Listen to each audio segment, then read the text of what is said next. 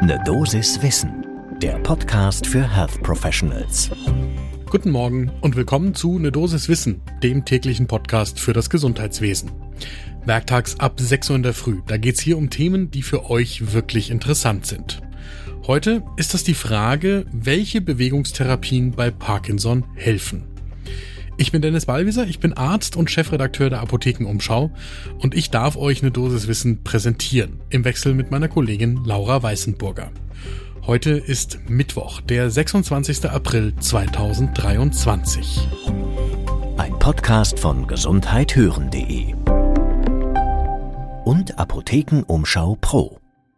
Der Anlass für die heutige Folge ist ein neuer Cochrane Review zur Frage der Bewegungstherapie bei Parkinson. Wir haben für diese Folge mit Josef Klaassen gesprochen. Der ist Direktor der Klinik und Poliklinik für Neurologie am Universitätsklinikum in Leipzig und Vorsitzender der Deutschen Gesellschaft für Parkinson und Bewegungsstörungen. Und gemeinsam mit ihm wollen wir diesen Cochrane Review genauer anschauen zum ersten Kaffee des Tages. Josef Klaassen sagt uns, dass man natürlich heute die Symptome des Parkinson mit Medikamenten behandeln kann, dass das aber Grenzen hat und dass das Bewegungstraining und die Bewegungsprogramme auch heute schon einen extrem hohen Stellenwert in der Behandlung von Parkinson haben. Und trotzdem müssen manche Patientinnen erst darüber aufgeklärt werden, wie das Verhältnis von medikamentöser Therapie und Bewegungstherapie ist und dass man die Bewegungstrainings im Zweifelsfall noch stärker betonen muss.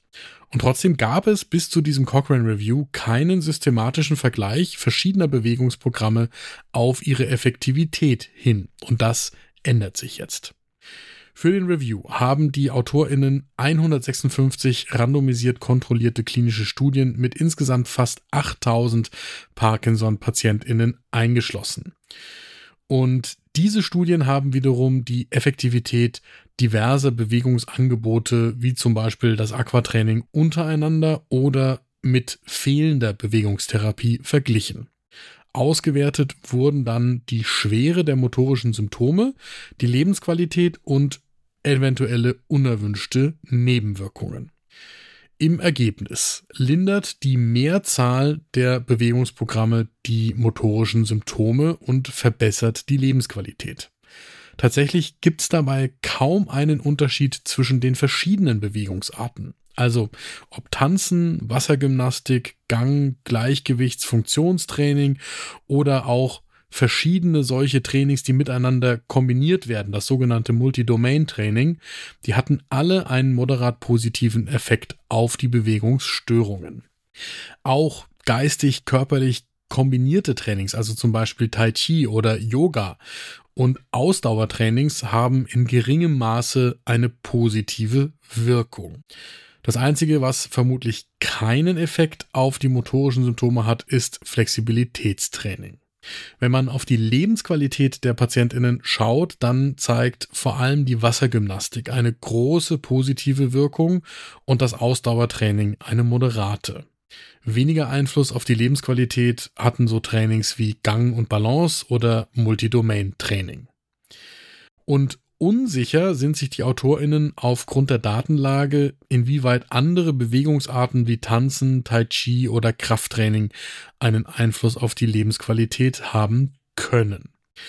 In immerhin 85 von diesen 156 Studien wurde auch untersucht, ob es unerwünschte Wirkungen der Bewegungsprogramme gab.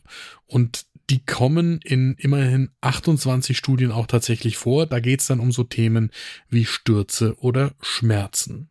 Und damit zur Schlussfolgerung der AutorInnen. In der Summe stellen sie fest, dass die Datenlage schwierig ist, trotz der Vielzahl an Studien.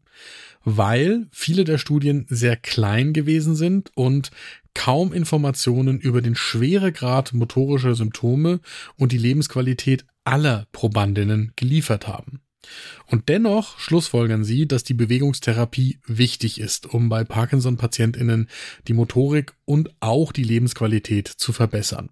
Allerdings spielt die Form der Bewegung offensichtlich eine untergeordnete Rolle. Übrigens haben wir eine Leitlinie zum idiopathischen Parkinson-Syndrom und diese S3-Leitlinie, die empfiehlt die physiotherapeutische Behandlung mit besonderem Augenmerk auf Gangtraining, Verbesserung des Gleichgewichts, Kraft und Dehnungsübungen. Das haben wir genauso wie den Cochrane Review in den Show Notes verlinkt.